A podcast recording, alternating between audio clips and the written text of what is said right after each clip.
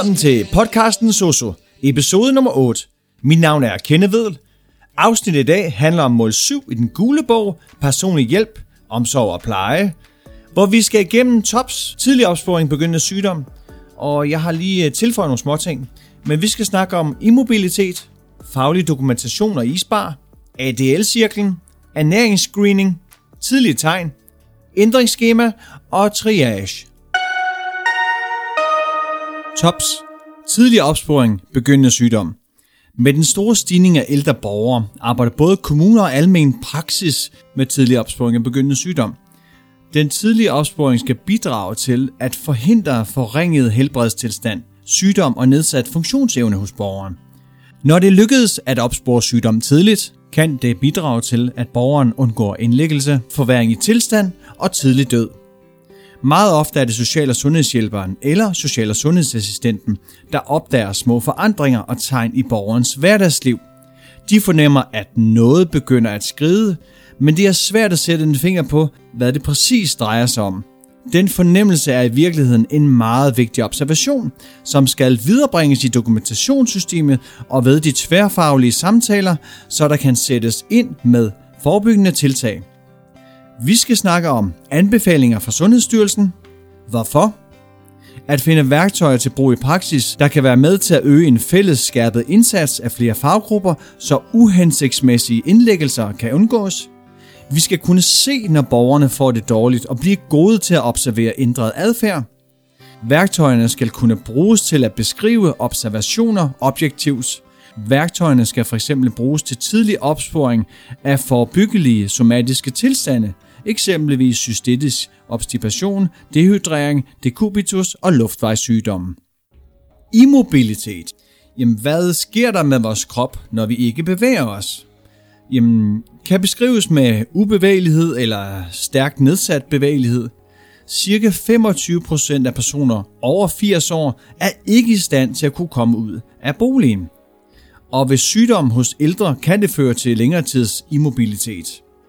Men øh, hvad bliver påvirket af sengeleje og immobilitet? For eksempel øh, fordøjelsen. Men hvordan? Nedsat tarmfunktion, obstipation. Og hvad er din opgave? Motivation til mobilitet, væske, fiberrig kost, laxantia. Så har vi respiration. Hvordan? Tyndeloven. Den besværliggør vejrtrækningen. Så er der ophobning af slim i lungerne, som kan være svært at hoste op. Men hvad er din opgave? Det er motivation til mobilitet, lejringsændring, sidde på sengekanten og pepfløjte. Så har vi urinvejene. Hvordan?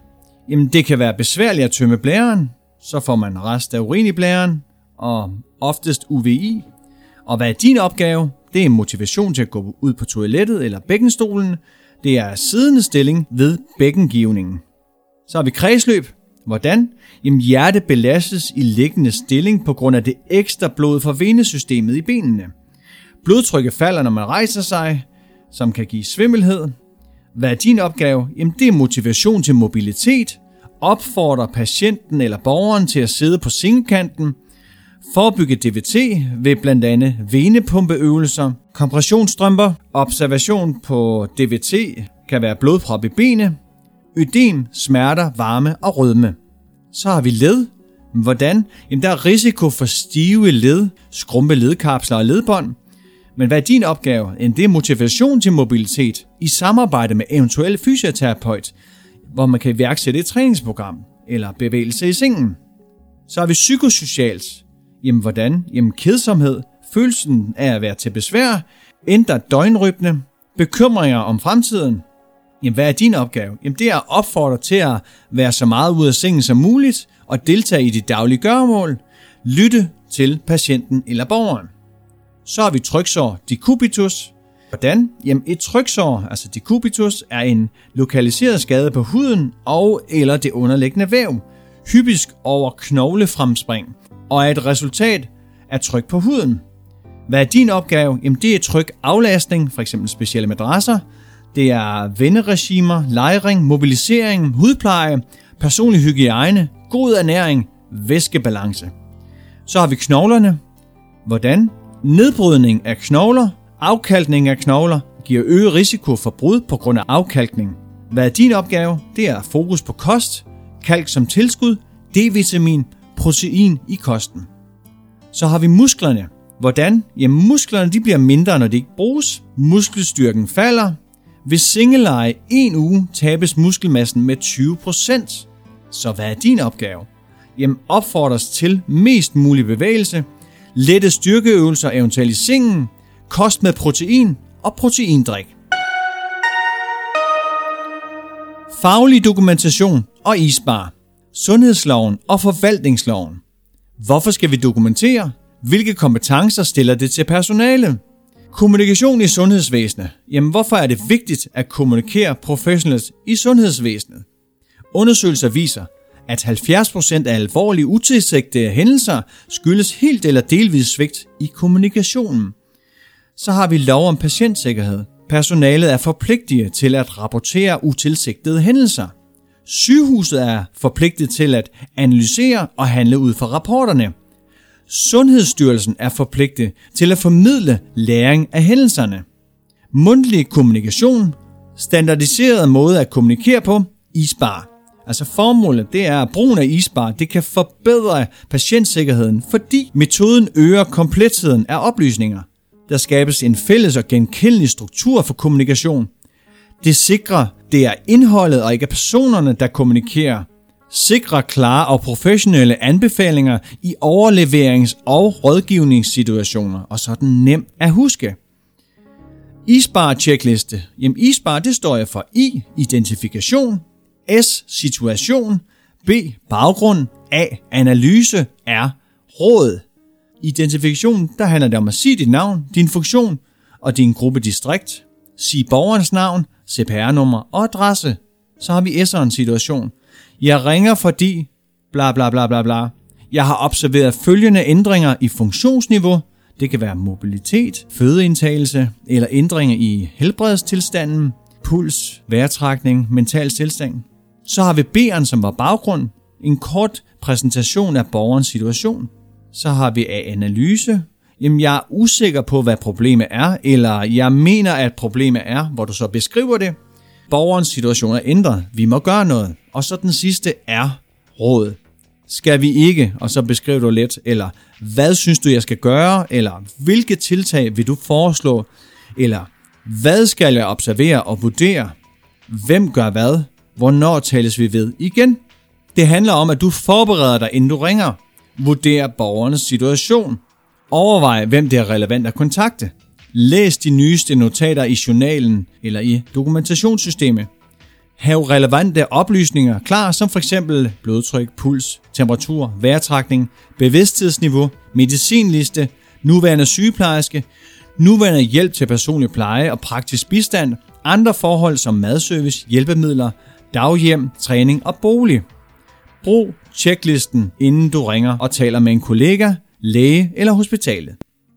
De sygeplejefaglige områder, det er aktivitet, nummer 2 ernæring, 3 hud- og slimhinder, 4 kommunikation, 5 psykosociale forhold, 6 respiration og cirkulation, så har vi seksualitet, vi har smerter og sanseindtryk, søvn og hvile, viden og udvikling, udskillelser af affaldsstoffer og observation af virkninger og eventuelle bivirkninger af medicin.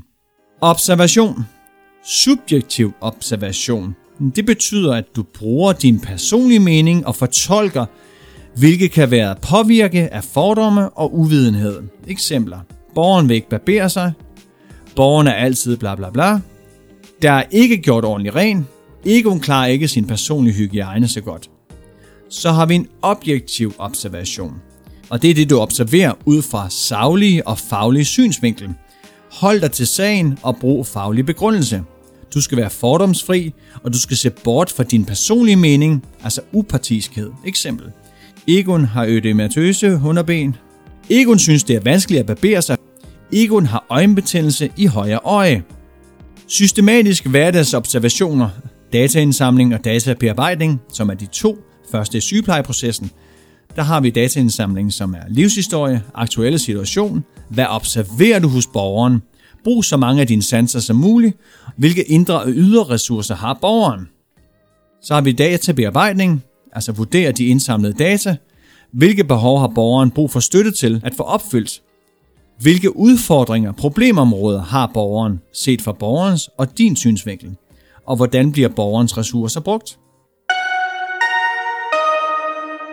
ADL-cirklen er udviklet til analyse af ADL-færdigheder, altså almindelig daglig livsførelse, og bruges i forbindelse med progressionsmåling af vores borgere og til understøttelse af dialog om mål og opnåede resultater relateret til funktionsniveau og borgerens personlige mål.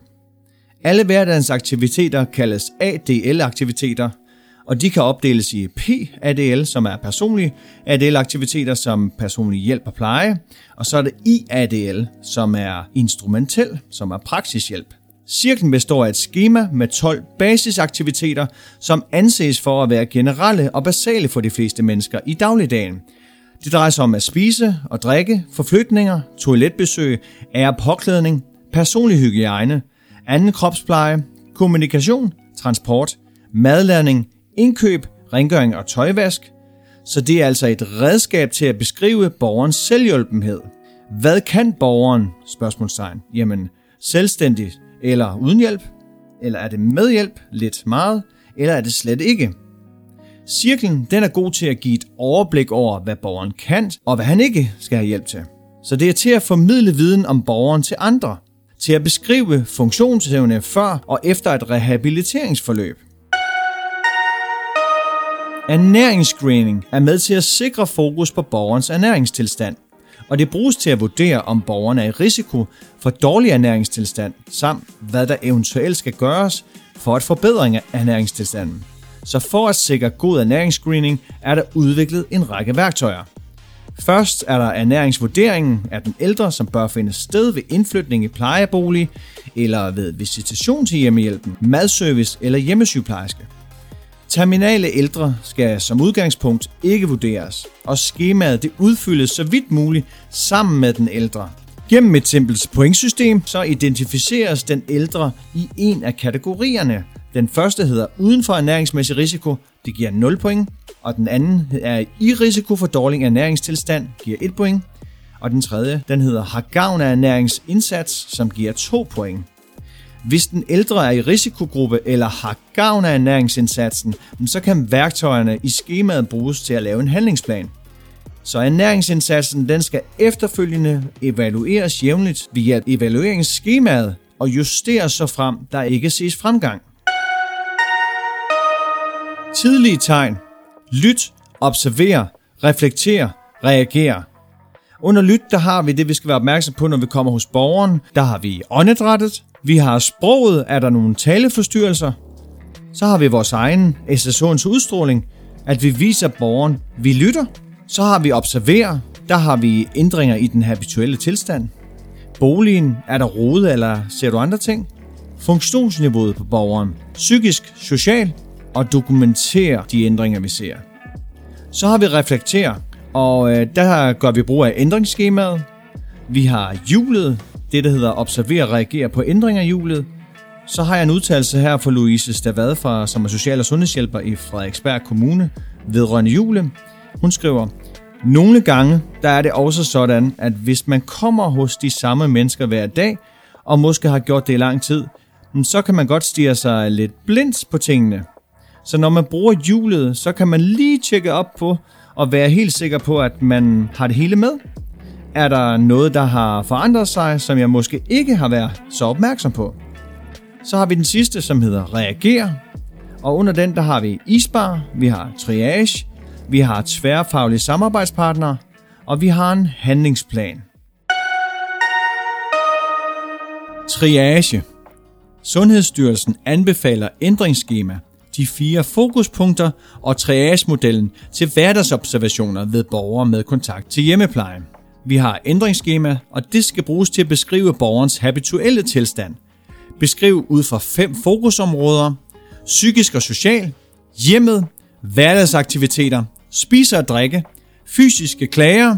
Ved at have fælles kendskab til habituel tilstand, bliver det nemmere at være opmærksom på ændringer, der kan være tegn på sygdom. Tidlig opsporing, jamen det handler om at komme på forkant, forebygge sygdom, dokumentation og ændringer i borgerens helbredstilstand og brug ændringsskemaet. Hver gang du starter hjælp op i et hjem, hver gang borgeren har været indlagt, hver gang du observerer ændringer, og ellers minimum hver tredje måned eller noget i den stil. Reflekter over borgerens situation fra din praksis, hvor du identificerer typiske sygdomme på ændret adfærd. Når du har udfyldt ændringsskemaet, skal du vurdere borgeren rød, gul eller grøn. Grøn. Din overordnede samlede vurdering er, at borgeren er i sin habituelle tilstand, altså han har det som sædvanligt. Skriv grøn i overskriften efter ændringsskema og gem ændringsskemaet i journalen uden yderligere tiltag. Gul din overordnede vurdering er, at ændring i borgerens habituelle tilstand kræver opmærksomhed, altså handling fra sygeplejerske eller en terapeut en af de nærmeste dage. Skriv gul i overskriften efter ændringsskema og gem ændringsskema i journalen, sendt samtidig som advi til sygeplejerske eller terapeuten. Rød. Din overordnede vurdering er, at ændringerne i borgerens habituelle tilstand kræver tilsyn handling af sygeplejerske eller terapeut i dag. Skriv rød i overskriften efter ændringsskema og gem ændringsskemaet i journalen, og send samtidig en advir til sygeplejersken eller terapeuten. Vær opmærksom på, om ændringen er så akut, at du skal ringe til sygeplejersken eller terapeuten. Triage-modellen. Modellen bruges til at opdele borgeren i niveauer, alt efter deres ændringer i habituel tilstanden og dermed ændringer i deres plejebehov. Ved at bruge modellen bliver den til et redskab til at prioritere borgeren, så borgere med størst behov får øget opmærksomhed og målrettet pleje. Triage-modellen. Jamen der har vi observation, den grønne habituelle tilstand, handling. Borgerens kontaktperson beskriver habituel tilstanden ved hjælp af ændringsskemaet. Så har vi en observation, som er gul. En eller flere mindre ændringer i habituel tilstanden. Handling. Ved bare en observeret ændring gives jeres tilbagemelding, og der udarbejdes en plejeplan. Så har vi en observation i det røde.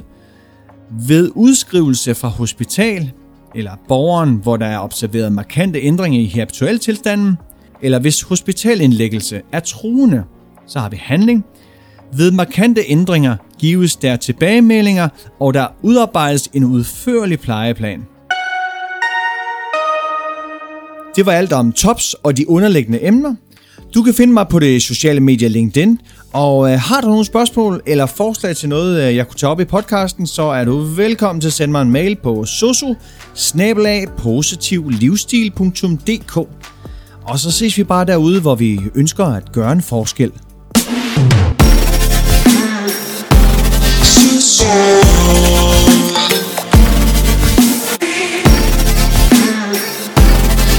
So.